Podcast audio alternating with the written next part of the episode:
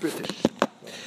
שלום לכולם, אני היום אה, אנסה להתיימר וללמוד שני פרקים, י"ז-י"ח. אני לא סתם אלמד את שני הפרקים האלה, כי פשוט הפרקים הללו עוסקים בנושא אחד, ומה הנושא של הפרקים שנלמד היום? פסל מיכה. אבל עוד לפני שאנחנו נפתח את הנושא של פסל מיכה, אנחנו צריכים לשים לב שאנחנו נמצאים כאן כרגע במעבר בתוך ספר שופטים לחלק חדש בספר. אנחנו יודעים שספר שופטים מורכב משלושה חלקים.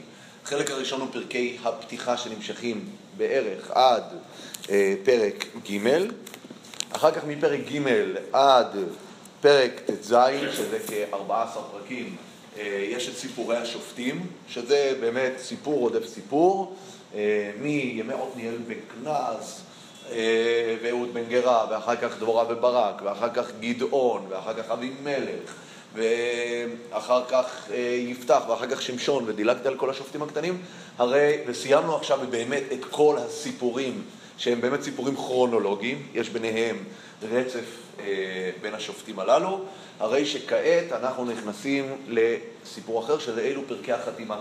חמישה הפרקים האחרונים הם פרקי חתימה, שהם עוסקים בשני סיפורים מרכזיים. הסיפור הראשון הוא פסל מיכה, והסיפור השני הוא פילגש בגבעה.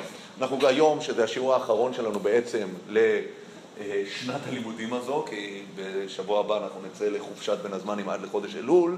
אה, אני מקווה שנסיים באמת עם הסיפור של פסל מיכה, כאשר בחודש אלול נעסוק בסיפור החותם של הספר, שהוא סיפור פילגש בגבעה, ואיתו אנחנו נוכל באמת אה, אה, לחתום את ספר שופטים ולהיכנס לתוך ספר שמואל. מה שמאפיין, והייתי אומר, הכותרת לארבע, לחמשת הפרקים הבאים שאנחנו נלמד, זה המילים בימים ההם אין מלך בישראל, איש הישר בעיניו יעשה. שבעצם המשפט הזה הוא זה שמסכם לנו ומספר לנו מה הפרקים האלה הולכים להגיד לנו. בעצם, אגב, אם נדפדף, נוכל לראות מה הפסוק האחרון של ספר שופטים, זה ממש ככה. בימים ההם אין מלך בישראל, איש הישר בעיניו יעשה, זה הפסוק שחותם את ספר שופטים, ויש עוד פסוק, שהוא פסוק שפותח את הפרקים שלנו. והפרק שלנו, פרק י"ז, מתחיל, ויהי איש אחד מהר אפרים וכולי, כאשר הקטע הזה מסתיים בפרק י"ז פסוק ו', בימים ההם אין מלך בישראל, איש הישר בעיניו יעשה. זה מה שמספר לי שהפרקים האלה מתחילתם ועד סופם מנסים להוכיח לנו שבימים האלה אין מלך בישראל, איש הישר בעיניו יעשה. וזו מטרת הפרקים. אנחנו נצטרך לעבוד קשה ולהבין למה זה, מה, איך אני רואה את הדבר הזה מהפרקים הללו. אבל המשפט הזה, שהוא בעצם המשפט שעוד בהקדמה לספר שופטים, שמנו אותו ככותרת לספר, זה לא כותרת שלנו, זה כותרת של כותב הספר, של הנביא שמואל, שכאשר הוא בא לסכם את הספר ולהגדיר אותו, הוא שם את הכותרת הזאת ארבעה פעמים בתוך הפרקים שחותמים את הספר בסיפורים של אה, פסל מיכה ופילגש בגבעה. עכשיו, כהגדרה, אנחנו יכולים להגיד שהסיפורים הללו הם סיפורים שמאפיינים. הרבה פעמים כשאתה רוצה לתאר תקופה, אז יש את התיאור ההיסטורי. היה את המלך הזה, ואחר כך את המלך הזה, ואחר כך את המלך הזה וכולי. אבל יש את הפעמים האלה שאתה נכנס בפוקוס לתוך סיפורים שקרו בתוך התקופה, כדי לספר לך את סיפור התקופה דרך הסיפורים הספציפיים הללו, וזה הסיפור פה.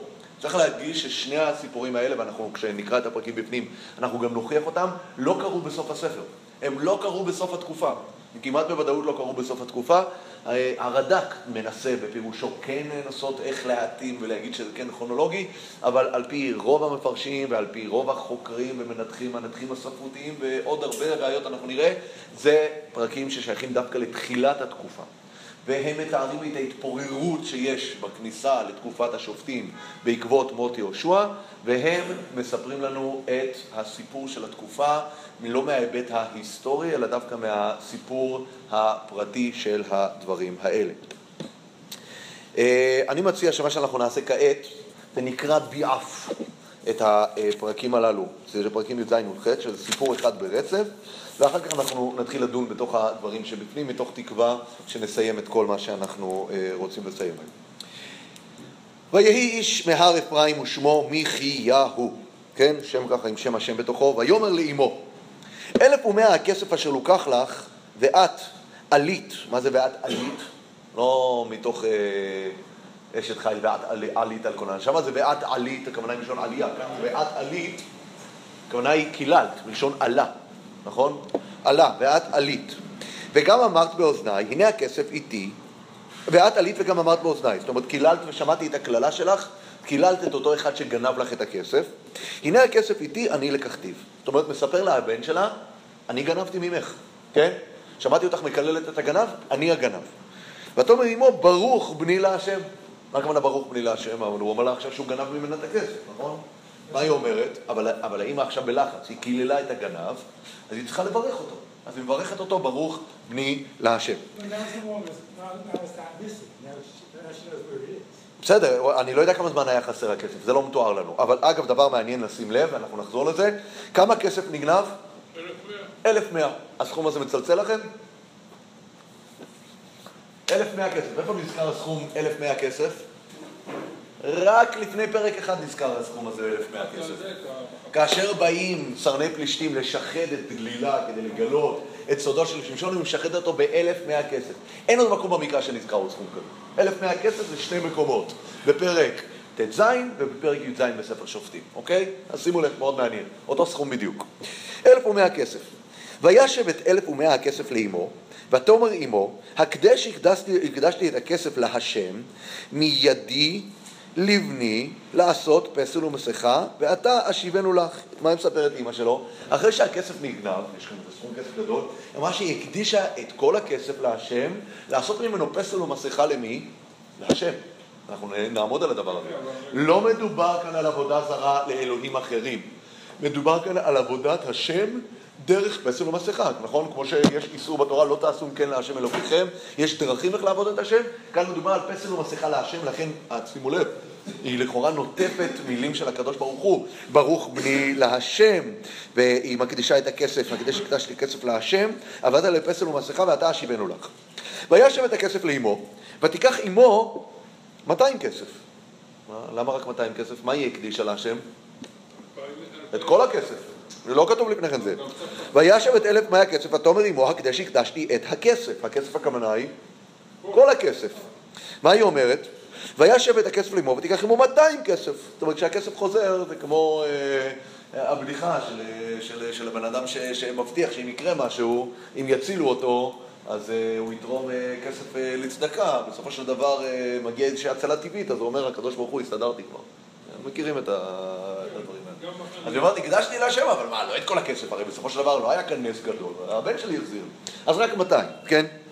אז הוא תיקח עמו 200 כסף ותתנהו לצורף, ויעשהו פסל ומסכה ויהי בבית מחיהו. והאיש מיכה לא בית אלוהים, ויעש אפוד ותרפים, וימלא את יד אחד מבניו, ויהי לו לכהן. אפוד ותרפים זה שני אה, פרקטיקות של עבודה זרה. אפוד, אנחנו יודעים איפה עוד היה אפוד? אצל? לא אצל תרח, אנחנו בואו נתמקד קודם כל בספר שופטים, איפה היה אפוד? אצל גדעון. גדעון לקח את הכסף של שלל המלחמה ובנה ממנו אפוד, ויהי למכשול למוקש, זה היה שם בעופרה, בעופרה, האפוד של גדעון. וגם פה אפוד טרפים, אתם יודעים אגב מה זה טרפים? טרפים זה האנשים שהיה להם ראש משפחה חשוב, היו מפסלים את הצורה של הראש שלו, קצת כמו הפסלים הרומיים האלה, שרואים את הראש של הזה. הוא היה נשאר בבית, והיו בדרך כלל מדליקים בתוכו אש או דברים כאלה, והיו מוצאים ממנו כל מיני קולות בטכניקות מסוימות, זה היה כאילו מנבא עתידות. אבל טרפים זה ראשים, פסלים של ראשים של אנשים. אוקיי? אז זה נקרא טרפים, אז עשו ממנו אפוד וטרפים, וימלא את יד אחד מבניו, ויהי לו לכהן, לקח כהן אחד מבניו, ובימים ההם אין מלך בישראל, איש הישר בעיניו יעשה. זאת אומרת, הסיפור הזה מספר לנו כבר שבימים האלה אין, אין מלך בישראל, איש הישר בעיניו יעשה. בקצרה, בואו נשים לב מה קורה פה, ואני רוצה לדבר פה על מוטיב של בגידה. שימו לב, הילד גונב מאימא שלו, בוגד לו, נכון? הוא בא ומחזיר לה את הכסף, כן? ובעצם היה לה, הייתה צריכה ללכת לקחת את כל הכסף הזה ולהקדיש אותו להשם, היא מקדישה חלק מהכסף. כל הפעולה הזו כולה, לכשעצמה, של פסל ומסכה, כל כולה בגידה בקדוש ברוך הוא, כן? ואנחנו נראה את מוטיב הבגידה ממשיך גם בשאר הפרק בעוד לפחות שני אה, דברים, המוטיב של הבגידה.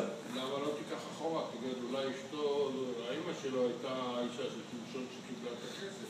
אוקיי, אתה עושה כאן חיבור, שאני לא יודע אם האימא שלו הייתה אישה של אה, שמשון או לא, אז אני אומר, אתה, אתה אומר בוא נעשה חיבור, היא קיבלה אלף מאה כסף כי שיקרו אותה, היא עלתה להר אפרים, הר אפרים זה לא שמה, זה לא באזור, זה לא באזור, היא עברה, היא עברה אזור, ושם היא שחררה את הבן שלה, יכול להיות, אבל אני לא, לא, שמעתי, לא שמעתי דבר כזה, אבל אה, לפי זה אתה רוצה להגיד שיש כאן רצף כרונולוגי. אני חושב שהקשר שכן יש, ואנחנו נראה, זה קשר יותר ספרותי, כי גם שם מדובר על מוטיב של בגידה אצל בלילה. היא לקחה סכום כסף, היא קיבלה כדי לבגוד בשמשון שאהב אותה.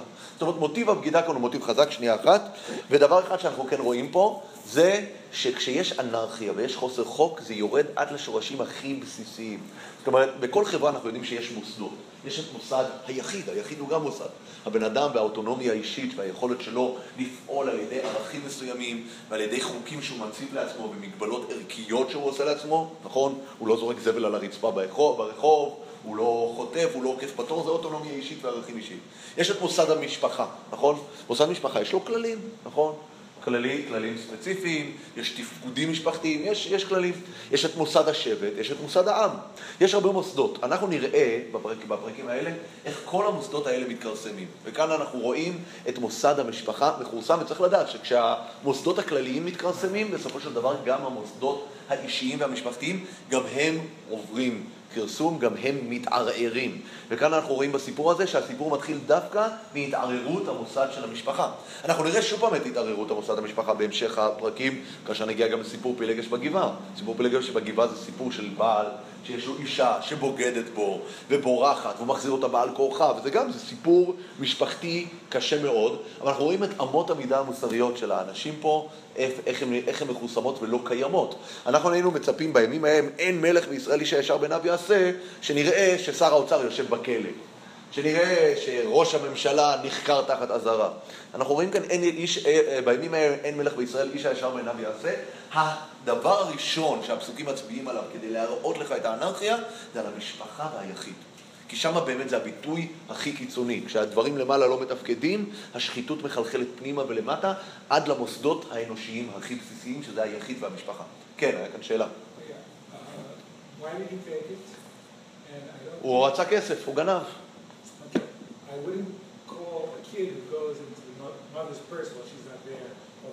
לא, לא, לא מדובר כאן על ילד קטן וילד שגונב אלף מאה כסף, זה המון המון כסף. He raised the family piggy bank when, when they're not there. I wouldn't, I, you don't call that my piggy. בסדר, זה, זה, אני אומר, יש כאן באמת, אה, התהליך הוא תהליך מאוד מאוד מאוד בעייתי, זה כמו שאנחנו רואים, אוקיי? עכשיו, יש כאן נקודה שצריך לציין, ועוד שנייה, אתם יודעים מה, בואו נמשיך לקרוא ואחר כך נחזור לזה. מה, איפה אנחנו רואים כאן באמת, אני עכשיו רק שאמרתי לכם, בימים ההם אין מלך, איך אנחנו רואים שאין מלך? אנחנו רואים שאין מלך כי אנחנו רואים שהאנרכיה חלחלה עד ליסודות הכי בסיסיים אה, של, של החברה. אה, ואיך אנחנו רואים שאיש הישר בעיניו יעשה? אנחנו עוד שנייה נראה את זה. הביטוי איש הישר בעיניו יעשה הוא ביטוי שמאוד מאוד משמעותי שאנחנו עוד נחזור ונתעכב עליו. אנחנו רואים שעובדה ששמשון שפט ישראל עשרים שנה כן, אבל אני חושב שכאן, הפסוק הזה בא לספר לך מהפסוקים האלה, מהשישה פסוקים האלה שקראנו, אנחנו יודעים שאין מלך בישראל. מי שהיה קורא סיפור כזה היה אומר אין מלך? לא, לא יודע אם כל כך מהר, אם הייתי מספר לך סיפור כזה, זה לא. אתה לא רואה שאחרי עשרים שנה של שמשון אתה לא רואה... אבל עוד פעם, אתה מניח כאן הנחה שגם קשורה להערה הקודמת שלך, שיש כאן רצף בין הסיפורים. עוד שנייה אנחנו נוכיח שאין רצף. אין רצף, אלא אם כן אתה, אתה יכול להגיד, קימלי, אני סובר כמו הרד"ק, הרד"ק סובר שיש רצף. נכון, נכון. לא, אבל לכן אמרתי, זה בפירוש, אני אגיד לך עוד דבר שאולי לא ציינתי אותו, שהסיבה שאין כאן רצף היא לא רק בגלל שיש לי הוכחות בתוך הסיפור, אלא שפתאום זה ז'אנר ספרותי שונה. עד עכשיו היה ז'אנר של כרונולוגיות, של תיאור גלגל השופטים, חטא, אה, עונש, זעקה, שופט. פה אנחנו עוברים לסיפורים שלא קשורים לשופט, למנהיג ספציפי, זה סיפורים מאוד אה, אישיים, אנקדוטליים שקשורים למשהו ספציפי, ולכן אני אומר, כבר הז'אנר מספר לי שזהו, סיימנו עם הרצף ההוא של השופטים והתחלנו סיפורים מסוג אחר, וכמו שאמרתי, הדבר הזה הוא סוג של נספח או אה, אה, סיום של הספר שמתאר לי את הדברים. טוב, בואו נמשיך. אנחנו נחזור להתעכב פה על הדברים. ויהי נער מבית לחם יהודה. אה? אנחנו כבר מתקרבים יותר לבית לחם, נכון? בית לחם זה מקום מאוד משמעותי בהקשר של התקופה הזאת.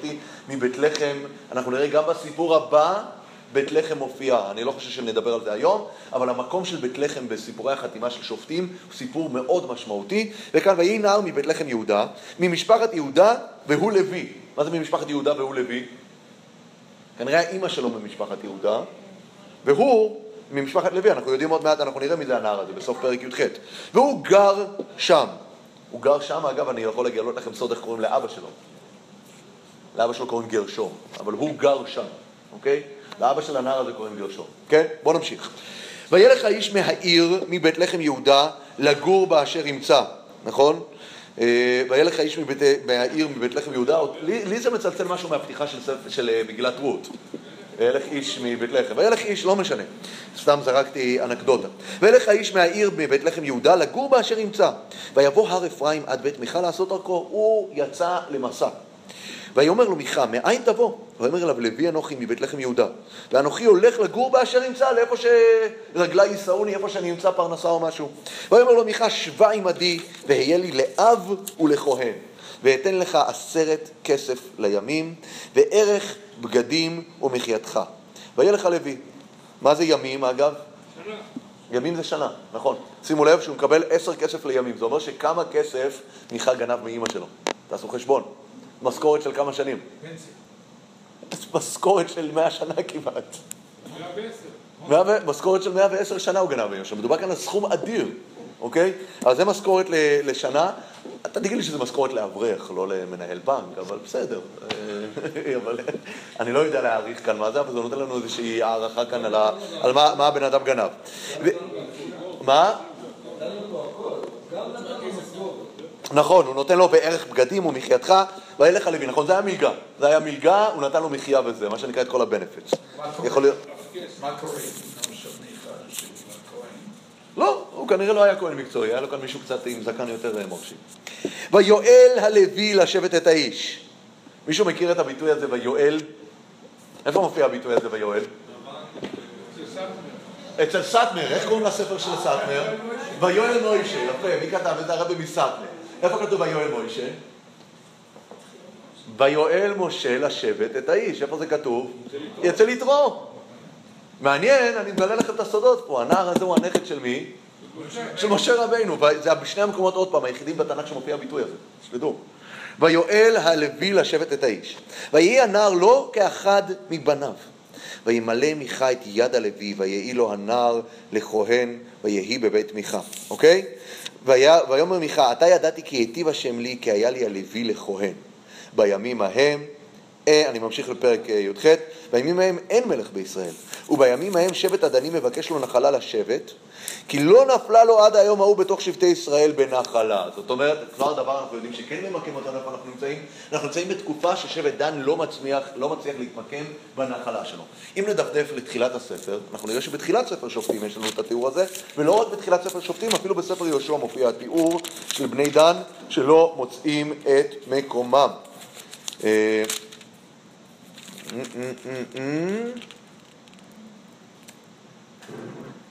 איפה זה? הנה, וילחצו, אני בפרק א', פסוק ל"ד, וילחצו האמורי את בני דן ההרה, כי לא נתנו לרדת לעמק. כן? לא נתן לו לרדת לעמק. זאת אומרת, כבר בתחילת תקופת השופטים יש יתרון עצום לפלישתים על שבט דן, והם לא יכולים לשבת שם, והוא דוחק אותם להר, כי דן היה אמור להיות בשפלה, בגוש דן, הוא דוחק אותם לכיוון ההר. אז אותו שבט דן שנדחק שם, עליו מסופר פה בפרוטרוט איך קורה הסיפור שלהם, מה קורה איתם, והם, אין להם נחלה כרגע, הם נורא מסכנים. אנחנו יודעים שהם בינתיים מתנחלים אצל מי? אצל השכנים שלהם, שהם שבט יהודה, נכון?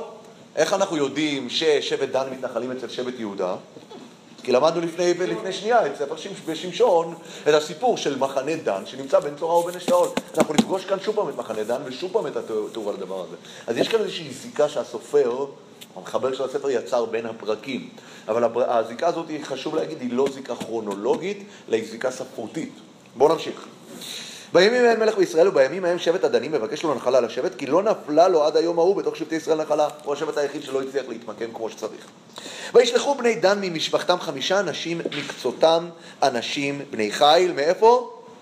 מצורעה ומאשתאול, הפלא ופלא. מאותו אזור שבו שמשון נולד, לטענתי, מאות שנים אחר כך, לא רק לטענתי, כן? מאות שנים אחר כך, הכוונה היא סדר גודל של 200-300 שנה אחר כך. וישלחו בני חג מצורע משתאול לרגל את הארץ ולחוקרה, ויאמרו עליהם, לכו חיקרו את הארץ. ומה התפקיד של האנשים האלה לחקור את הארץ? לגלות איפה יש מקום נוח שבו שבט דן יוכלו לעבור אליו ולגור בו. עכשיו אנחנו נראה מה הקריטריונים של מה שהם מחפשים. הם לא רק מחפשים ארץ טובה, בואו נראה מה הם מחפשים. לא חיכו את הארץ, ויבואו הר אפרים עד בית מיכה וילינו שמה. המה עם בית, זאת אומרת, המה עם בית מיכה, ומיכה מה הוא עושה להם? הוא עושה להם חסד, נכון? הכנסת אורחים, מכניס אותם.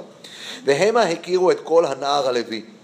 ויוסורו שם, ויאמרו לו, מי אביך לו? מאיפה הם הכירו אותו? הוא היה גר באזור בית לחם. כנראה שהפלישה של בני דן לתוך שבט יהודה הגיעה אפילו עד אזורי בית לחם, שממש ממש, הם אה, הרבה יותר מזרחיים מצורר ואשתאול, כן? אבל אה, כנראה הגיעו עד שם, והם הכירו את קולו, אני לא יודע אם היה, היה, הוא היה כנראה איזה חזן מופלא או משהו, אבל הם, אה, היה, היה, שמעו היה, כנראה היה שמעו בתוך שבט דן. ויסורו שם ויאמרו לו, מי אביך לא, מה אתה עושה בזהו, מה לך פה? פגשנו, אתה יודע, אנחנו מכירים מהשטיבל בבית לחם, כאשר בשבט דן היו צריכים להיכנס למנחם איירי, ומכירים את, שבט, את, את הנער הזה, אומרים לו, אה, מה אתה עושה פה? זה כמו שתמיד אומרים, יש שכן שאתה לא אומר לו שלום אפילו, אבל כשאתה בניו יורק ואתה פוגש אותו ברחוב, אתה כמעט מחבק אותו, כי אתה רואה מישהו מוכר, כן? אז יש כאן מישהו שהם מכירים, הם לא ראו אותו, ונורא מתרגשים מזה. ויאמר עליהם, כזו וכזה עשה לי מיכה, ויזכרני ויהי לו לכהן. ויאמרו לו, שאל נא באלוהים ונדע, תצלח דרכנו אשר אנחנו הולכים עליה. יש להם ככה, אתם יודעים, בחינם מישהו יכול לתת להם אה, ברכה, איזשהו אומדן. ויאמר להם הכהן, לכו לשלום, נוכח השם דרככם אשר תלכו בה. השם עמכם, הכל טוב. טוב, הם ממשיכים וילכו חמשת האנשים, ויבואו לישה. יבואו לישה. ויראו את העם אשר בקרבה, יושבת לבטח, כמשפט צידונים שוקט ובוטח, ואין מחלים דבר בארץ יורש עצר, ורחוקים המה מצידונים, ודבר אין להם עם אדם. אני לא, לא יודע את כל פשר הביטויים שקיימים פה, אבל הדבר המרכזי, הדבר של מה שכתוב כאן, עיר טובה, יושבת בשקט, אזור נעים ונחמד, הם רחוקים ממישהו שמה, שיכול לעזור להם, דבר אין להם עם אדם, האנשים שהכי קל בעולם לכבוש אותם. כאילו, אנחנו נופלים עליהם, זה כאילו פתאום באיזה שווייץ, נפלנו, נפלנו זה על עיירת נופש, ולקחנו אותם. זה בערך מה שקורה שם, נכון? אין מחלים דבר בארץ, יורש עצר ורחוקים הם מצידונים, ודבר אין להם אדם. ויבואו אל אחיהם צורעה ואשתאול. צורעה ואשתאול היה המרכז של שבט דן, אנחנו רואים. שם היה את מחנה דן. ויאמרו עליהם אחיהם, מה אתם? מה, מה יש לכם לומר? ויאמרו קומה ונעלה עליהם כי ראינו את הארץ והנה טובה מאוד ואתם החשים אל תעצלו ללכת לבוא לרשת את הארץ. כבואכם תבואו על העם בוטח. אלה, הם לא חושבים שיש בעיה הם שיושבים בשקט בצפון הרחוק. זה מדובר בצפון הרחוק, כן? איפה זה? בתל דן. בתל דן. והארץ רחבת ידיים כי נתנה אלוהים בידכם מקור שאין שם מחסור כל דבר אשר בארץ. וייסעו משם ממשפחת הדנים מצורעה ומאשתאול שש מאות איש חגור כלי מלחמה אנחנו נראה, בריונים גדולים. ויעלו ויחנו בקריית יערים ביהודה, על כן קראו למקום ההוא מחנה דן עד היום הזה, הנה אחרי קריית יערים. זאת אומרת, אנחנו רואים שיש כל מיני מיקומים של דן בתוך האזורים שמה של יהודה על גבול נחלת בנימין, כן, שזה אזור קריית יערים. ויעברו משם הר אפרים, הם מטפסים צפונה, זה הדבר הבא, הם עולים, הם חוצים את, בני, את בנימין, עולים לכיוון אפרים, ויבואו עד בית מיכה. כנראה בית מיכה היה הפונדק המרכזי, שם היו עוצרים. ויענו חמשת האנשים ההולכים לרגל את הארץ ליש, ויאמרו אל אחיהם, הידעתם כי יש בבית האלה אפוד וטרפים, ופסל ומסכה, ועתה דעו מה תעשו. ויסורו שמה ויבואו אל בית הנער הלוי בית מיכה, וישאלו לו לשלום. ושש מאות איש חגורים כלי מלחמתם ניצבים פתח השער אשר מבני דן. וואו. עומדים ככה באכסניה הקטנה הזאת שבדרך וזה, שש מאות בריונים עומדים שם בפתח. ויעלו חמשת האנשים ההולכים לרגל את הארץ, באו שמה, לקחו את הפסל ואת האפוד ואת הטרפים ואת המסכה, והכהן ניצב פתח השער, ושש מאות האיש החגו כלי מלחמה, שוב פעם מדגישים לנו, הם עומדים שמה, למה מדגישים לנו עוד פעם שהם שמה? יש כאן מעמד מטיל אימה, עומדים כאן כל הבריונים הגדולים האלה בפתח. ואלה באו בית מיכה ויקחו את הפסל, האפוד ואת הטרפים ואת המסכה, ואמרו לכהן, מה אתם עושים? איך אתם לוקחים את זה? מה, יש כאן בית כנסת קבוע, אתם לא יכולים. ויאמרו לו, החרש, בשפה שלנו, שתוק. החרש, שים ידך על פיך. שתוק. ולך עמנו ויהיה לנו לאב ולכהן. הטוב היותך כהן לבית, לבית איש אחד, או היותך כהן לשבט או למשפחה בישראל, עזוב, אנחנו מציעים לך עכשיו שתלה, אנחנו מציעים לך position פי אלף טוב, אתה תהיה הרב הראשי לבני דן במקום להיות הרב הראשי למיכה. מה קורה? וייטב לב הכהן. לפני שנייה הוא צועק עליהם, מה אתם עושים? מה? בסדר, אין בעיה. אז מי הבוגד הבא שלנו? זה הכהן, זה הכהן, הנער הלוי. מי עוד בוגדים? חמשת האנשים. מיכה עשה להם טובה, שיכן אותם בביתו כשהם באו, בגדו גם במיכה. אז עוד פעם, נחזור, כאן על הבגידות שפגשנו. פגשנו את האלף מאה אה, אה, כסף שמחבר אותנו לבגידה של גלילה, נכון? אה, רב זאב טוען שזה אפילו יכול להיות אותה אישה, שזו אותה גלילה שקיבלה את הכסף. הבן שלה בגד בה, גנב ממנה כסף. היא הקדישה את כל הכסף להשם, היא בוגדת בהשם ומקדישה חלק ממנו. כל המעשו בגידה בהשם שבונים להשם פסל מסכה, כשיש לאו לאו לא תעשו כן להשם אלוקיכם. הבני דן, הוא מארח אותם חמשת אנשים, הם בוגדים בו ובוגדים בטובתו. הנער הלוי, הוא נציע לו אה, אה, עמדה, היה בסדר איתו, הוא בוגד בו, ויטב לב, האיש וילך, ולב הכהן, ויקח את האפוד, את האפים ואת הפסל ויבוא בקרב העם. שימו לב, הבריונות לא נפסקת. ויפנו וילכו וישימו את הטף ואת המקנה ואת הכבודה לפניהם. המה הרחיקו מבית מיכה, והאנשים אשר בבתים אשר עם בית מיכה נזעקו. והדביקו את בני דן, רצים, אה, גנבו, פרסו לנו לבית כנסת. ויקראו לבני דן, ויסבו פניהם, ויאמרו למיכה, מה לך כי נזעקתם? מסתובבים עליו. אתם יודעים, אני לא צריך לתאר לכם איך נראה דו-שיח בין בריונים. הם עושים עם היד בטח אם הם פה בישראל. מה זה? אה? כן? ויאמר את אלוהי אשר עשיתי לקחתם ואת הכהן, מה יותר חשוב לו? האלוהים כמובן, לפני הכהן, ואת הכהן, ותלכו ומה לי עוד? ומה זה תאמרו אליי מה לך? איך אתם אומרים לי מה יש לך? מה זה מה יש לך? גנבתם לי את, את, כל, את כל הביזנס. ויאמרו אליו בני דן, אל תשמע קולך עמנו, פן יפגעו בכם אנשים מרי נפש. כאן אני באמת צוחק כל פעם שאני קורא את זה. ואספת על משכן נפש ביתך. הם לא אומרים לו, עוף מפה, אנחנו נכסח אותך. הם אומרים לו כמו מאפיונר. מאפיונר תמיד אומר, תשמע אדוני, חייב לשלם את פרוטקשן. אתה לא יודע מה יכול לקרות. יש אנשים משוגעים היום, יבואו, ישרפו לך את המאפייה, אתה חייב לשלם פרוטקשן. נכון? ככה זה עובד. אף מאפיונר לא אומר, אני אשרוף לך את המאפייה. הוא אומר, אתה לא יודע, אנשים משוגעים, שורפים כאן מאפיות, מי יודע, תיזהר. אני אומר לך, באמת, לא כדאי לך, אדוני. שווה לך לשלם, תאמין לי. תראה, ההוא ברחוב לא שינה ותראה מה קרה לו. משוגעים שרפו לו את המאפייה, כן?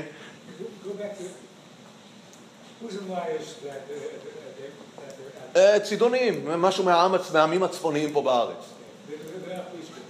הם לא פלישתים, לא, לא, הם לא פלישתים. פלישתים זה פה, פלישתים זה בשפלת החוף. שם מדובר באזור הגולן. דן גור אריה יזנק מן הבשן. הבשן זה אזור הגולן. למה צידונים זה, צידון, זה יותר בחוף שם, לבנון. נכון, נכון.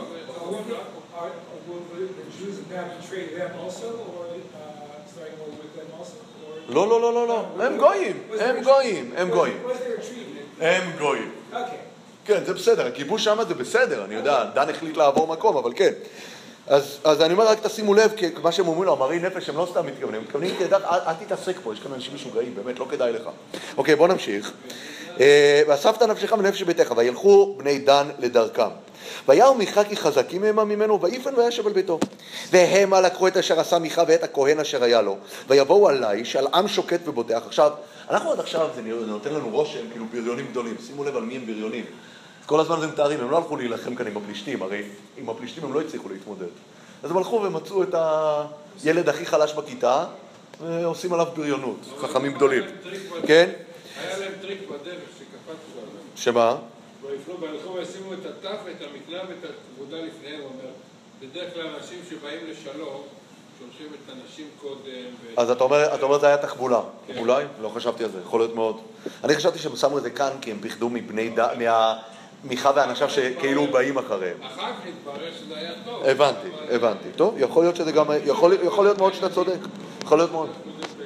בהחלט, כאילו אנחנו באים לשלום. דופקת בדלת אישה וילד, אתה לא נכנס למגננה. אה, ויבואו עלי של עם שוקט ובוטח ויכו אותם לפי חרב ואת העיר שרפו באש ואין מציל, כי שוב פעם, התוכנית עבדה וזה באמת מה שהאנשים המרגלים הלכו לבדוק איפה יש מקום שאפשר לכבוש בקלות. ואין מציל כי רחוקה היא מצידון ודבר אין להם עם אדם והיא בעמק אשר לבית רחוב ויבנו את העיר וישבו בה. ויקראו שם העיר דן בשם דן אביהם אשר יולד לישראל ואולם ליש שם העיר לראשונה. והקימו להם בני דן את הפסל, ויונתן בן גרשום בן... מה כתוב אצלכם? מנשה, אבל מה קרה לנון? הנון קפצה למעלה, למה? חז"ל אומרים כבר, כי זה יתן בן גרשום בן משה. כל הסיפור הזה זה על הנכד של משה רבינו, שימו לב, מדהים. הנכד של משה רבינו. הנכד של משה רבינו הוא הנער הזה, הנער הבוגדני הזה, וכמו שאמרנו כבר בתחילת הפרק, הוא בא לגור שם, נכון? הוא בא, בא, והוא גר שם, הוא, יש לו איזושהי תחושה של גרות במקומות שהוא נמצא בהם. אה, יונתן בן מנשה, בן גרשום בן מנשה או בן משה, הוא בניו היו כהנים לשבט הדני עד יום גלות הארץ. מה זה עד יום גלות הארץ? יש כאן מחלוקת גדולה מה זה. וישימו להם את פסל מיכה אשר עשה כל ימי היות בית האלוהים בשילה. יש כאן לכאורה סתירה בין הפסוקים האלה. מתי זה ביום גלות הארץ? מי שאנחנו כבר בעניינה דיומה? מה זה גלות הארץ מבחינה היסטורית? עשרת השבטים. עשרת השבטים, יפה, עשרת השבטים שזה באמת בני דן שגלו. מתי זה? זה בערך סדר גודל של 270-280 שנה לתוך בית ראשון. שאם נדבר על מה שאנחנו מדברים פה, אם אנחנו באמת שמים את פסל מיכה בתחילת התקופה, אנחנו מדברים על סדר גודל של 700 שנה אחר כך. ממש ככה, 700 שנה אחר כך. מצד שני, שימו לב מה כתוב, וישימו להם את פסל מיכה אשר עשה כל ימי היות בית האלוהים בשילה. אז יש באמת מפרשים שאומרים שהכוונה היא עד יום גלות הארץ, הכוונה היא עד יום, עד חורבן שילה, שזה בתחילת ספר שמואל, או עד יום גלות הארון, או, אה, או שזה באמת כפשוטו, אבל אה, יש כאן באמת כמה פירושים מה זה הדבר הזה. אבל בסופו של דבר, וזה כאן משמעותי כאן, שנוצר כאן באמת שושלת של כהני בית הלוי הזה, מצאצאי משה רבנו, שהם היו כהנים לפסל הזה בצפון. עכשיו, הפסל הזה בצפון, אתם צריכים לדעת שהוא פסל שיש לו עוד היסטוריה ארוכה, ואנחנו עוד נדבר עליה עכשיו. אני רוצה עכשיו רק לחזור, אחרי שסיכמנו, בואו נסכם רק את הפרק בכמה מילים. יש גם בפרק הזה בסופו של דבר שלושה סיפורים שנפגשים. יש סיפור אחד של מיכה שגונב מאמו ומקדיש אה, פסל להשם ושם את אחד מבניו לכהן. סיפור שני של הלוי שמחפש, משוטט ומחפש פרנסה, ומיכה ממנה אותו לכהן של הפסל. סיפור שלישי זה שבט דן שמחפש נחלה, ובדרך, תוך כדי, תוך, תוך כדי הם הולכים ובוגדים, כמובן דיברנו על מוטיב הבגידה, וחוטפים את הפסל ועולים איתו אה, צפונה, ומייסדים שם את הנחלה החדשה של שבט דן, כאשר הפסל שלהם הוא הפסל הזה, והנער הלוי, שהוא הנכד של משה רבנו, בן גרשום בן משה, הוא ובני בניו אה, משרתים ככהנים בפסל מיכה שנמצא אצל דן. זה סיכום של מה שקרה פה. עכשיו... מה הסתירה בין שני הפסוקים? בפסוק הראשון. לא, כי כתוב שם... יונתן בן גרשום בן מנשה, הוא בניו היו כהנים. היו כהנים למה? משמע שהם היו כהנים של זה. כהנים לשבט הדני בהקשר של הפסל הזה. אלא אם כן אתה רוצה להפריד את זה. הפסל הזה אה, היה אה, כל ימי אלוהים בשילה, ואחר כך הם היו כהנים לדבר אחר. ייתכן שאתה צודק. אני עוד שנייה אפילו יכול להיות יחזק את דבריך. בוא, אני אגלגל את זה בראש, אבל מקבל את מה שאתה אומר. בוא נמשיך. דיברנו על המיקום הכרונולוגי, אז רק אני רוצה, אחרי שסיכמנו את הפרק, כן, לדבר על מה זה המיקום הכרונולוגי. אז יש לנו שני סימנים בתוך הפרק, שאולי הוא כן קשור לרצף של הפרק הקודם, שזה הסכום, 1,100 כסף, והדיבור על שבט דן פה, ועל המיקומים בין צורעה ובין אשתאול. מצד שני, הדבר האחרון שדיברנו עליו פה, שזה גרשום בן, מנ, מוש, מנ, אה, אה, אה, יונתן בן גרשום בן, בן, בן משה, שמו אותנו בדור השלי, השני למשה רבנו, נכון? זה כבר חייב להיות ממש בתחילת התקופה, נכון? זה חייב להיות בתחילת התקופה, וזה באמת כן ממקם אותנו אה, בתחילת אה, תקופת השופטים. גם הסיפור של דחיקת שבט דן מהנחלה שלו הוא בהחלט קשור לתחילת התקופה. אה, ומה שאומר לנו באמת, שכאשר יהושע מת ונוצר אחריו החלל המנהיגותי הזה, הייתה נפילה מאוד קשה. הייתה נפילה מאוד מאוד קשה אחר כך, וזה החלל שאנחנו מדברים עליו.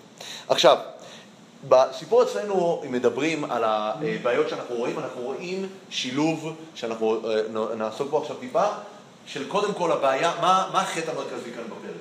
מה החטא המרכזי? אה, שבונים כאן אלטרנטיבה לבית המקדש, יפה. בשביל זה אנחנו צריכים לפתוח בדברים, בפרק י"ב, ויש שם פרק שלם שמספר לנו על מה שקורה פה. אני לא אקרא את הכל, נקרא אותו בדילוגים, אבל בוודאי שההתחלה שלו חשובה. זה בפרשת ראה. פרשת ראה, אה, דברים פרק י"ב, אז שמה זה אומר את הדבר הבא. אלה, אה, אה, אני, אני מתחיל בפרק י"ב למרות שזה מתחיל עוד קודם כי אתם עוברים לבוא לרשת הירדן וכולי ושמרתם לעשות כל החוקים. אלה החוקים והמשפטים אשר תשמעו לעשות בארץ אשר השם אלוקיך נותן לך לרשתה כל הימים אשר תחיים על האדמה. אז מה אתה חייב לעשות כשאתה נכנס לארץ? הבט תעבדון את כל המקומות אשר עבדו שם הגויים אשר תושיב אותם את אלוהיהם על הערים הרמים ועל הגבעות תחת כל עץ רענן וניתצתם את מזבחותיהם ושיברתם את מצבותם ואשרים תשרפון באש ופסילי אלוהים תגדעון ויברתם את שמם ממקום ההוא. לא תעשון כן להשם אלוקיכם. מה זה לא תעשון כן להשם אלוקיכם? זאת אומרת הקדוש ברוך הוא אתם לא יכולים אה, אה, לעשות לקדוש ברוך הוא את הפרקטיקות האלה של עבודה זרה. מה זה הפרקטיקות של עבודה זרה? פיזור הפולחן. זאת אומרת, הרעיון הזה שכל בן אדם יכול בחצר האחורית שלו לשים לעצמו פסל, טרפים, כמו הסיפור שאנחנו רואים אצלנו, אצל מיכה, ולפתוח לעצמו קיוסק פרטי של מקדש, זה מה שקורה בעבודה זרה. לא תעשום כן להשם אלוקיכם, כי אם אל המקום אשר יבחר השם אלוקיכם מכל שבטיכם לשום את שמו שם, לשכנו תדרשו, באת שמה. זאת אומרת, ברגע שהקדוש ברוך הוא בוחר מקום, וצריך לדעת שלגבי שילה, שילה גם בזמן שילה נאסרו הבמות, כי יש מקום קבוע, כן? זה אומנם לא בית עדיין, שילה, הרמב"ם כותב, היה מבנה אבנים, אבל הכיסוי היה יריעה, לעומת בית מקדש היה מבנה יציב ומלא, אז יש איסור בזמן שילה, אתה לא יכול לפתוח לעצמך בית מקדש פרטי. כי אם על המקום אשר יבחר השם אלוקיכם מכל שבטיכם לעשום את שמו שם לשכנו תדרשו ועד שמה. והבאתם שמה עולותיכם וזבחיכם, ואת מעשרותיכם ואת מועדתם אתכם ונדריכם ונצוותיכם ובכורות פקחכם אצלכם, ואכלתם שם לפני השם אלוקיכם ושמחתם בכל מי שלחתכם אתם ובתיכם אשר ברך השם. לא תעשון ככל אשר אנחנו עושים פה היום, מה ההשלמה? איש כל הישר בעיניו. איש כל הישר בעיניו.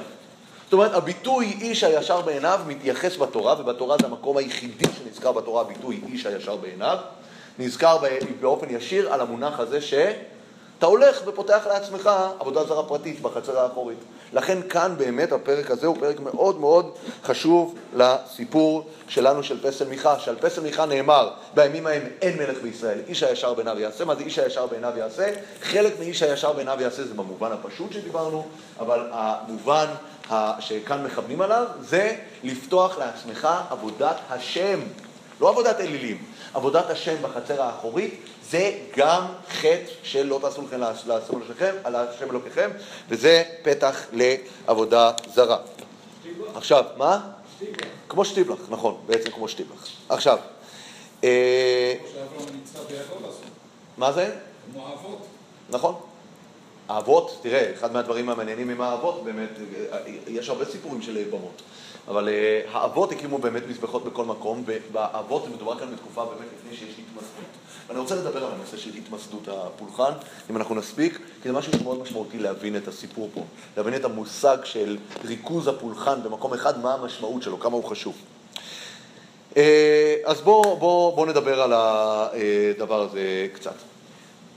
יש בעיה אה, קלאסית בכל התחום של עבודת המקדש, שכשאנחנו קוראים לזה באמת מהמרחק של האלפי שנים ממתי שזה קורה בפועל, לדידנו בית המקדש או כל פולחן אחר, הכל נראה לנו עבודה זרה אחת גדולה. התחושה שלנו כשאנחנו קוראים על משכן, על קורבנות, על כלים, על מזבחות, זה נראה לנו סוג של עבודה זרה. מה גורם לדבר הזה להיבדל מעבודה זרה? ולפי הרמב"ם וגם לפי הספורנו, אחד מהסיבות שיש בית מקדש זה כי האדם יש לו צורך בח... במה שנקרא בהגשמה כלשהי. זאת אומרת, נכון, נכון. היכולת של בן אדם להתחבר לרעיון מופשט לגמרי של אל אחד, באיזשהו מקום, על פי התורה, נכשל. היה ניסיון כזה, אבל זה נכשל. הסיפור של הכישלון הזה זה הסיפור שאיפה? של העגל. הסיפור של העגל, ולכן מיד אחרי העגל מגיע הציווי על המשכן. מאוד מאוד חשוב, זה מה שהתורה אומרת, אחרי שקבענו את המשכן כמרכז הפולחן שממשיך בשילה ובבית המקדש, הרי שיש אה, חשיבות מאוד גבוהה שהכל יתרכז שם. מדוע?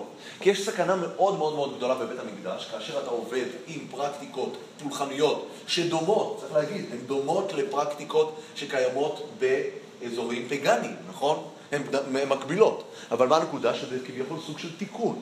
זו תרופה אה, מתקנת. אומרים לך, בוא תעשה את זה, אבל בדרך שלנו, כן? בדרך שלנו. כאילו דיברה תורה, דיברה תורה כנגד ליבו של אדם באיזשהו מקום. ולכן ברגע שאתה פותח את זה בחצר האחורית, שנייה, אני רק מסיים, ברגע שאתה פותח את זה בחצר האחורית, אתה נמצא בסכנה מאוד מאוד גדולה, שהעניין הזה יוסט לעבודה זרה. אני רק אציין פה שבסיום של ספר שמות, כאשר מסיימים לסיים את מעשה המשכן, נזכר, אם אני לא טועה, לפחות 30 פעמים המשפט כאשר ציווה השם את משה. כאשר ציווה השם את משה, זאת אומרת זה קצת, אה, אה, אה, כל הזמן זה מונוטוני, בסוף פרשת פקודי שם. למה? כי חייבים לעשות את זה בדיוק לפי הציווי, כי אם זה לא בדיוק הציווי, הציווי זה הופך למצב שכל אחד עושה מה שהוא רוצה. אני עוד שנייה אתייחס למה שרציתי לומר, וצריך לציין כאן עוד נקודה. בתחילת הלכות עבודה זרה הרמב"ם מציין את המדרון החלקלק של עבודה זרה. ואיך עובד המדרון החלקלק של עבודה זרה, אומר הרמב"ם.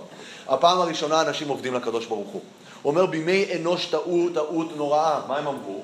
השמש והירח משרתים את הקדוש ברוך הוא, נכון? הרי כבוד הוא למלך, שמה?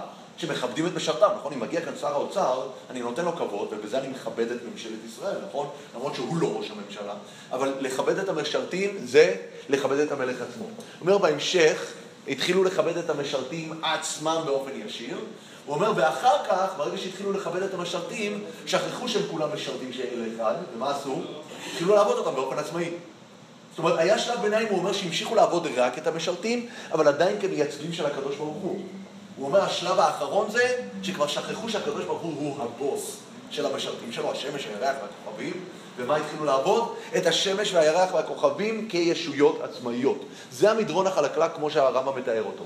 גם אצלנו, צריך לדעת, יש את אותו מדרון חלקלק בדיוק. עד... מה?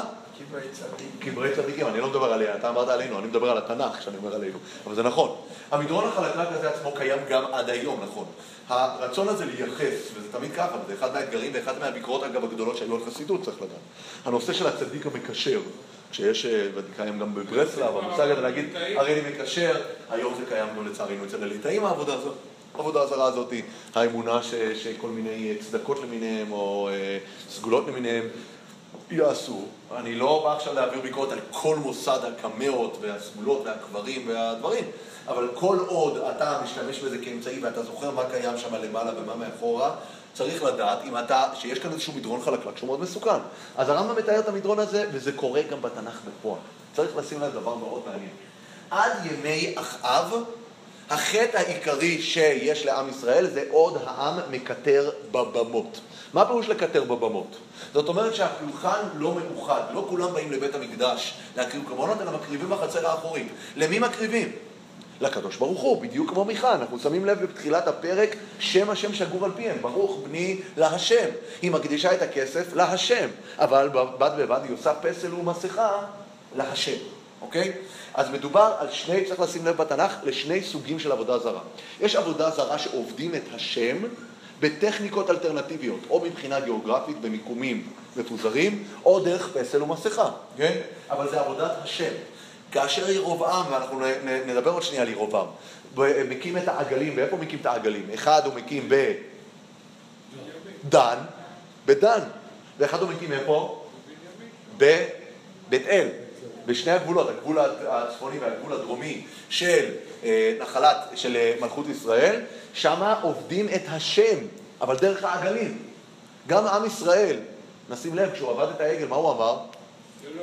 אלה אלוהיך ישראל אשר לוך מארץ מצרים. מה הוא אמר? אני עובד את השם בדרך אחרת. אותם, אותו עגל שעם ישראל בנה, שם במדבר, זה אותם עגלים ששם ירבעם בנחלה שלו. אם יהיה זמן אני אאריך בזה, דיברתי על זה נראה לי פה כבר פעם, על העגלים של אה, ירבעם. עכשיו, כאשר ירבעם מתחיל את הטכניקה הזאת, בסופו של דבר המדרון החלקלק הוא שאחרי שלושה ארבעה דורות מגיעה התקופה של אחאב, ושימו לב מה, מה הפסוק אומר על אחאב. על אחאב במלכים פרק, אה, מלכים א' פרק ט"ז, כן?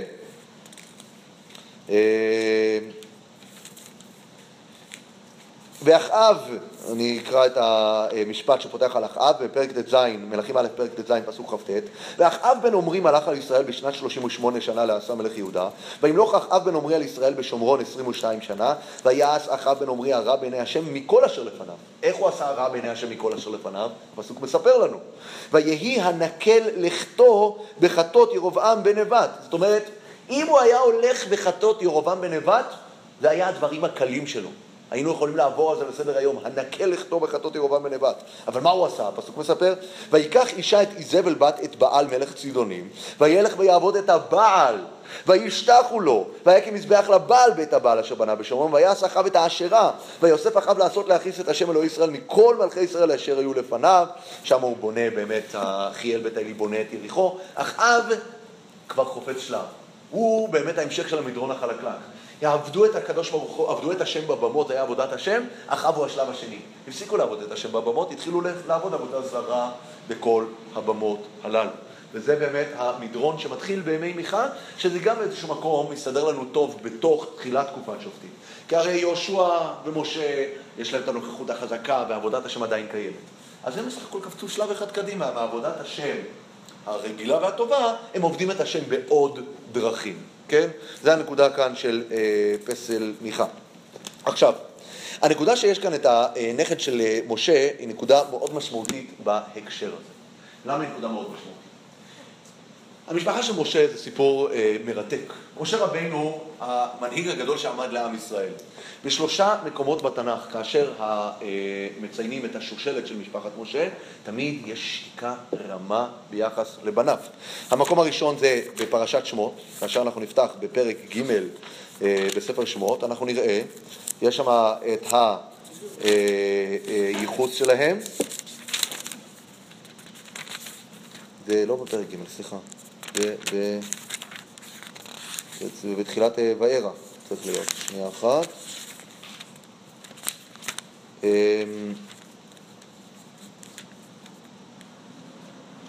הנה, אמ, ויקח עמרם, אני קורא בפרק ו', סליחה, זה בפרק ו', אה, אמ, יש שם את כל הייחוץ של משפחת לוי, ויקח אהרון את אלישבע בת עמינדב אחות נחשון לו לאישה, ותלד לו את נדב את אביהו את אלעזר ואיתמר, ואחר כך הוא בני קורח. על משה, בני משה לא נזכרים. נזכרים שם הבנים של עמרם, זה אהרון, כן? אבל לא נזכר משה, הבנים של משה לא נזכרים. הדבר הזה ממשיך אה, במדבר, שם זה פרק ג', ובמדבר בפרק אה, ג', נכון, אלה תולדות משה אה, ואהרון, נכון? שם זה בפרק ג', אני... פרק ג' פסוק א'. הנה, ואלה תולדות אהרון ומשה ביום דיבר השם את משה בהר סיני, ואלה שמות בני אהרון. הבכור נדב ואביהו אלעזר ואיתמר. אלה שמות בני אהרון הכהנים המשוחים. אין את בני משה. שם אגב רש"י מביא את המשפט שאוהבים לצטט אותו, והוא משפט, אחד המשפטים הטראגיים שרש"י כותב. רש"י אומר, הרי כתוב כאן, ואלה תולדות אהרון ומשה, שואל רש"י, הרי נזכרים אחר כך רק בני אהרון, אז אומר רש"י מכאן, שכל המלמד את בן חברו תורה כאילו ילדו. תראו איזה משפט עצוב, זה משה רבינו, אין לו ילדים. יש לו ילדים, אבל לא נזכרים. אז אומר רש"י, התורה נבח צריכה לקחת את משה רבינו ולייחס לו, מי הם הילדים של משה רבינו? הבנים של אהרון אח שלו, כי הילדים שלו הם לא בנים שלו. לא במובן הגשמי כנראה ולא במובן הרוחני, יש שם איזה נתק. איפה זה, אנחנו רואים את זה עוד פעם, זה בדברי הימים נמצא, זה כבר רשמתי לעצמי. בדברי הימים א', סוף פרק ה', אה, דברי הימים א', סוף פרק ה', גם שם יש את רשימות הייחוס. מגיעים למשה ומשה רבינו, שתיקה. למשה רבינו אין ילדים, אין לו ילדים. אבל איפה כן נזכרים הילדים של משה רבינו? פה, פה נזכרים הילדים של משה. עכשיו, מה הסיפור פה? מה קורה עם בני משה? הסיפור כאן הוא מאוד משמעותי. כשמשה רבינו אה, בורח למדיין, שם אמרנו ויואל משה לשבת את האיש באמת, על יתרו נאמר, הוא יושב אצל יתרו. יתרו אנחנו יודעים שהוא כהן גדול לעבודה זרה. כהן גדול לעבודה זרה, ככה חז"ל אומרים. הבנים שלו גדלים שם בבית של יתרו ביחד עם ציפורה אשתו. ציפורה עשתה איתו חסד, הזמינה אותו הביתה וכולי, התחתן איתה.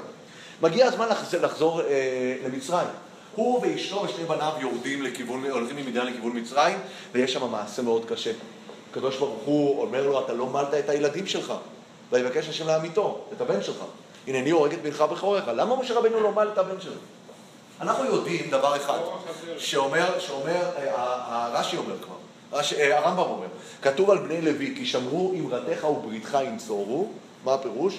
אומר הרמב"ם, כל עם ישראל לא מעלו במצרים, נשתכחה מהם מצוות מילה, חוץ משבט לוי, ששמר על ברית המילה. אז משה רבנו משבט לוי, הוא שמר על ברית המילה, הבנים שלו הוא לא מעל אותם. למה הוא לא מעל אותם? כי אשתו והשוור שלו לא נתנו לו. הם לא נתנו לו, הם מגיעים מהם מדייניים. יש להם תרבות אחרת, זה לא מסתדר להם שם הסיפור הזה של מילה. משה רבינו לוקח את אשתו ושני ילדיו, וזה לא מסתדר. ושם יש קרע עצום בין משה לציפורה, ומה כתוב שם? שציפורה חוזרת למדיין. משה רבנו יורד למצרים. מה קורה שם במצרים? תהליך עצום, עשרת המכות, יציאת מצרים, קריאת ים סוף, ויאמינו בהשם ומשה עבדו וכולי. נו, מגיעים להר סיני, לפי חלק מהמפרשים זה הר סיני, לפי חלק מהמפרשים זה אפילו אחרי זה, כן? ומי מגיע? ויבוא יתרו, ויקח מש- את ציפורה אחר שילוחיה. מה זה אחר שילוחיה? מה הפירוש בתנ"ך שילוחיה? גירש אותה, נכון? גירש, אחרי שהוא גיר- גירש אותה. אחרי שהוא גיר- גירש אותה, היא באה להיות איתו, אבל יש כאן בעיה, שני הילדים שלו שגדלו בחינוך מדיינים. ושלא הסתדר להם הסיפור הזה, והם לא חוו עם עם ישראל את כל יציאת מצרים, הם נשארו מאחורה. והילדים של משה רבינו באמת לא מתחברים לכל הסיפור, וזה אנחנו רואים מהשתיקה הרמה של התורה ביחס אליהם. יש כאן שתיקה רמה מאוד של התורה ביחס לבני משה, של התנ"ך, לא של התורה, גם בדברי הימים, כי בני משה, מאוד קשה לייחס אותם לאבא שלהם. אפשר להגיד אולי גם מבחינה חינוכית, דמויות כל כך גדולות, מאוד קשה להעמיד להם המשך. דמות דומיננטית חזקה כמו משה, אין כמעט מה להמשיך. כן. ציפור למעלה. מה? ציפור למעלה. ציפורה נאלצה שם באיזשהו מקום להגיד, כאילו הכרחת אותי. מה? חתן, היא אומרת לו, חתן דמים אתה לי, חתן דמים למולו. היא כאילו הכריחה אותם למול, אבל שם נוצר קרע. ציפורה חוזרת למדיין, משה רבנו הולך לעם ישראל, והבנים של משה כבר לא בכיוון. איך, ואני אומר, ואיפה אנחנו רואים את המשמעות הכי טרגית וגדולה לדבר הזה? זה פה בסיפור שלנו של פסל מיכה.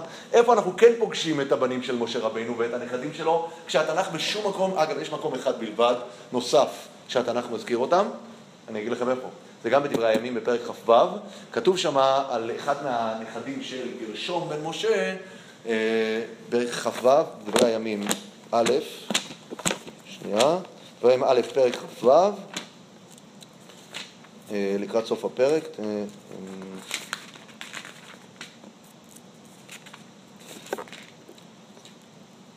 הנה, אה, ושבואל בן גרשום בן משה נגיד על האוצרות, כתוב שם, אה, ברשימה של אוצרות ל, בתקופה של אה, שלמה כבר, זאת אומרת, הוא היה אחראי, אחד מהפקידים של, ה, של האוצרות.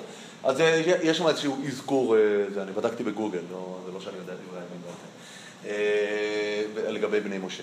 עכשיו, אה, אז אני אומר, הסיפור הזה פה רק מעצים לנו את הטרגיות של הדבר הזה. אבל אם נמשיך בזה, יש כאן עוד משהו מאוד מאוד משמעותי. מה קורה אצל ירובעם בן נבט? ירובעם בן נבט, שזה בערך 500 שנה אחרי זה, אנחנו יודעים שיש כאן פסל שעולה לדן. והפסל הזה שעולה לדן מייצר אלטרנטיבה, ומייצר אמרנו אלטרנטיבה לא של עבודה זרה, אלא של עבודת השם מפוזרת. מפוזרת, לא רק בירושלים, מפוזרת. ירובעם עושה משהו אחר. ירובעם לוקח את עבודת השם הזאת שקיימת במקדש, ואיפה הוא שם אותה? הוא שם אותה בעגל אחד הוא שם בדן, עגל אחד הוא שם בבית אל, בדרום, והעגל הזה של דן מחליף את פסל מיכה שנמצא שם. פסל מיכה, כמו שציינת קודם, בתקופה של חורבן משכן שילה, הוא בעצם נעלם, הוא נעלם, אבל מה שתופס את מקומו מהר מאוד שמה למעלה, זה הפסל של דן. עכשיו שימו לב דבר מעניין, אם נפתח בשמואל, שמואל א', בפרק אה, י"ג, במלכים א', פרק י"ג, סליחה, אז שם אנחנו נראה על הסיפור של אה, אה, ירבעם, אז שם יש דווקא ביטוי מאוד מעניין על הסיפור הזה של דן.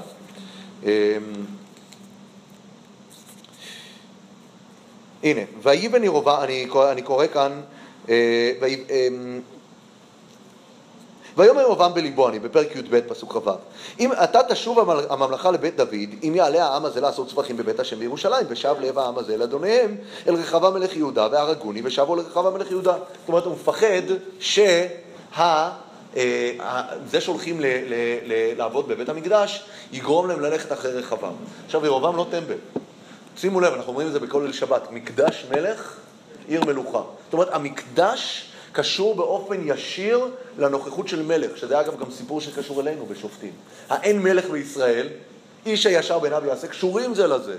העובדה שאתה עובד בכל מקום ואין ריכוז של פולחן, ריכוז הפולחן הוא גם סימן למקום שיש מלך אחד ששולט על העם, והוא זה שיכול להנהיג בכל העם סטנדרט אחיד של עבודת השם. שהסטנדרט הזה אומר שעובדים רק בבית, בבית השם. אז עכשיו הוא אומר, אומר ירובעם, אם כולם ילכו לעבוד אצל רחובה, רחבה, והוא המלך שיושב בירושלים, נו, זה סמן המלכות מספר אחד, זה המלך שיושב ליד המקדש, כן? זה מקדש מלך עיר מלוכה. ויבעץ המלך והיה שני עגלי זהב, ויאמר עליהם, רב לכם מעלות ירושלים. הנה אלוהיך ישראל אשר העלוך מארץ מצרים. אותו עגל שעם ישראל עצר במעמד הר סיני, קפץ קדימה או 600 שנה קדימה, והגיע לירובעם. איפה הוא שם את העגלים האלה? והיה שם את האחד בבית אל ואת האחד נתן בדן, ויהי הדבר הזה לחטאת, וילכו העם לפני האחד עד דן. מה הכוונה? המרכזי היה דן, ולכן מציין לי הפסוק הזה, ואומנם היה, בב... אני הייתי מצפה שהמרכזי יהיה בית אל. הרי בית אל זה במרכז הארץ, נכון? דן זה בצפון, הוא אומר הלכו עד דן, כי שימו לב, לפסל של דן יש זקן כזה ארוך, הוא כבר מאות שנים משמש אותם, יש להם פרקטיקות יפות. מי הכהנים של שבט אה, דן שמה? הנכדים של משה רבינו ממשיכים שושלת בית, אה, בית אה, הנכדים האלה, הקימו, יש כהנים רגילים, שזה הבנים של אהרון, הבנים של אהרון איפה הם כהנים? בירושלים. הבנים של משה שאנחנו לא מדברים עליהם, התנ"ך שותק עליהם, מה כן אנחנו יודעים שקורה איתם? יש להם שושלת של כהני עבודה זרה בצפון, בדן הרחוק, שם למעלה, הם משמשים לעבודה זרה. עכשיו, הסיפור הזה של ירבעם, זה ממש הסיפור שמספר לנו גם את הסיפור של אה, פסל מיכה, שם הרי גם. הסיפור של ירבעם זה סיפור של התפרקות המלוכה, נכון? שימו לב שאנחנו בפרקים שלנו עכשיו עומדים לפני המראת המלוכה, נכון? אנחנו בסיום ספר שופטים, עוד רגע בספר שמואל תהליך המלוכה מתחיל להבשיל ולהתרומם. הסיפור של, שב... של יר- ירבעם זה התרסקות, תחילת התרסקות המלוכה. התרסקות המלוכה מלווה במה? במה? בפיצול מקום הפולחן. בפיצול מקום הפולחן, התרסקות המלוכה מלווה בזה. עכשיו, יש בזה משהו שאני גם אמרתי בזמנו, וזה דבר מאוד משמעותי להבין, שאני שוב פעם חוזר לרעיון של איך עובדים את הקדוש ברוך הוא דרך עבודת הקורבנות. הרעיון הוא כזה, וזה דבר מעניין. מה זה עגל? עגל זה אחד מהדמויות שנמצאות בכיסא הכבוד. אנחנו רואים אצל יחזקאל שיש ארבע פנים לדמות של הכיסא. יחזקאל אומר, מה הם ארבע הפנים? ארבעת המלכים. דמות אדם, מלך החיות מי זה? אריה, מלך העופות זה נשר, ומלך הבהמות שור. אז זה ארבעת המלכים, דגים כנראה לא מצאו את מקומם שם, אני לא יודע למה. אנחנו יודעים שהיה אל בצורת דג, זה דגון, נכון? דגון, האל, המלך של פלישתים, האל של פלישתים, שהפלישתים היו עם שמה? ששכן על החוף, נכון? אז האל שלהם היה דגון, הם הגיעו מאיי הים מהיוונים, האל הים היה פוסידון, היה האל המרכזי בשבילם, אה, וזה דגון, אבל לא היה במרכבה. ביחזקאל עצמו, אותו מחזה של כיסא הכבוד מופיע בפרק א' ביחזקאל ובפרק י'. רק בפרק י' במקום שור, מה כתוב שהיה במרכבה? כתוב דמות אדם, דמות נשר, דמות אריה, ושמה, סליחה, סליחה, שמה כתוב כרוב. כרוב. מה אנחנו למדים מזה? שכרובים זה עגלים. הכרובים זה שור, זה עגל, כן? כרוב זה עגל. אמרתי, אני דיברתי על זה גם פעם בבית כנסת פה, יש לזה היגיון גם מבחינה תחבירית, כי כרוב בארמית, שארמית, בארמית העתיקה, קרבה זה אה, שור. אנחנו יודעים בגמרא, מי שמכיר לקרבה, קרבה זה חרישה, כשחורשים עם אה, שור, כן?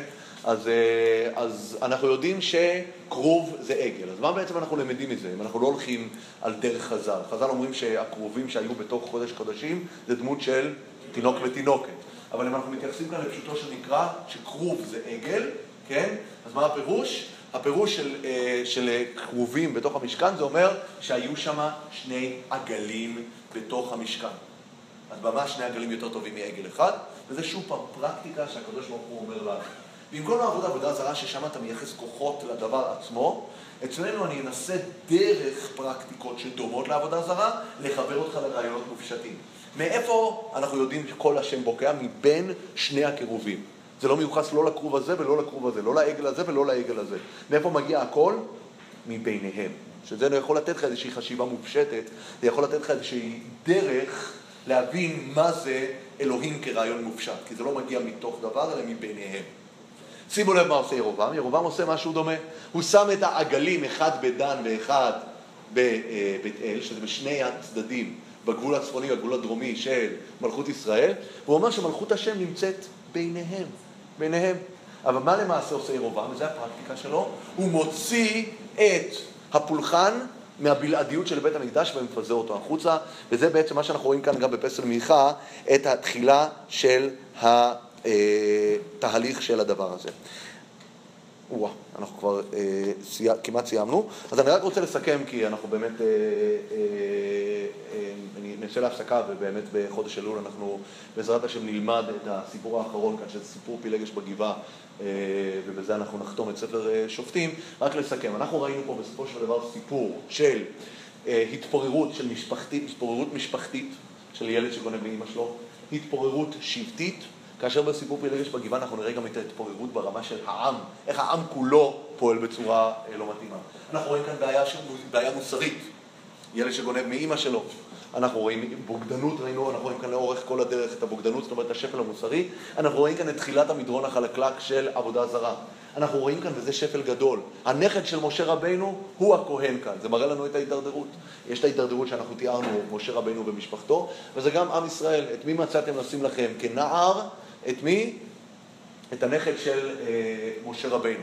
אנחנו רואים שהפרקטיקה הזאת של להתחיל אה, לעבוד את השם בצורות אלטרנטיביות זה תחילת המדרון החלקלק לעבודה זרה. זה קורה כאן בתחילת תקופת השופטים שזה תחילת הדרדור, וזה קורה גם בתחילת תקופת הדרדור, הדרדור שאחרי ימי שלמה, אחרי התפצלות המלוכה אה, בירובעם. ואמרנו שוב שהקשר למשפטים בימים ההם אין מלך בישראל, איש הישר בעיניו יעשה. האין מלך הכוונה היא שכשאין את המוסדות החוק שמתקיימות ברמה הגבוהה, אז גם התא המשפחתי והאישי מתחיל להתפורר, וזה מה שזה מראה לנו. גם הנושא הזה שבימים האלה אין מלך בישראל, דיברנו עכשיו בהקשר נוסף, אין מלך הכוונה היא אין ריכוז פולחן, אז ריכוז הפולחן בצורה ישירה מתקשר לריכוז השלטון. כשאין ריכוז שלטון, אז אין סטנדרט אחיד של עבודת השם, וכל אחד יכול לפתוח לעצמו מקדש פרטי בחצר האחורית. הריכוז של הפולחן הוא, הוא קשור בהחלט לריכוז השלטון. לא בכדי ספר שמואל לאורך קור מגיע גם לנושא של ריכוז השלטון, ומצטיין סוף הסיום, ספר שמואל ב', בבניית מקום קבוע לעבודת השם. תודה רבה, קיץ בריא, וניפגש בחודש. רק עכשיו, לפני שאנחנו נצא לחופש, אנחנו רוצים להודות לרב נחמיה גם על איך שהוא מתכונן לכל שיעור, על הסבלנות שלו, על הידע שלו, על ההתלהבות שלו, ורק לעוד קטנה של תודה. אה, אדרבה. או-אה, תודה רבה רבה, באמת תודה רבה. מעריך את זה מאוד, תודה. מה? כן, אני מקבל קבוע מעטפות. יישר כוח גדול, באמת יישר כוח גדול, שיהיה באמת קיץ אה, בריא לכולם. חופש נעים.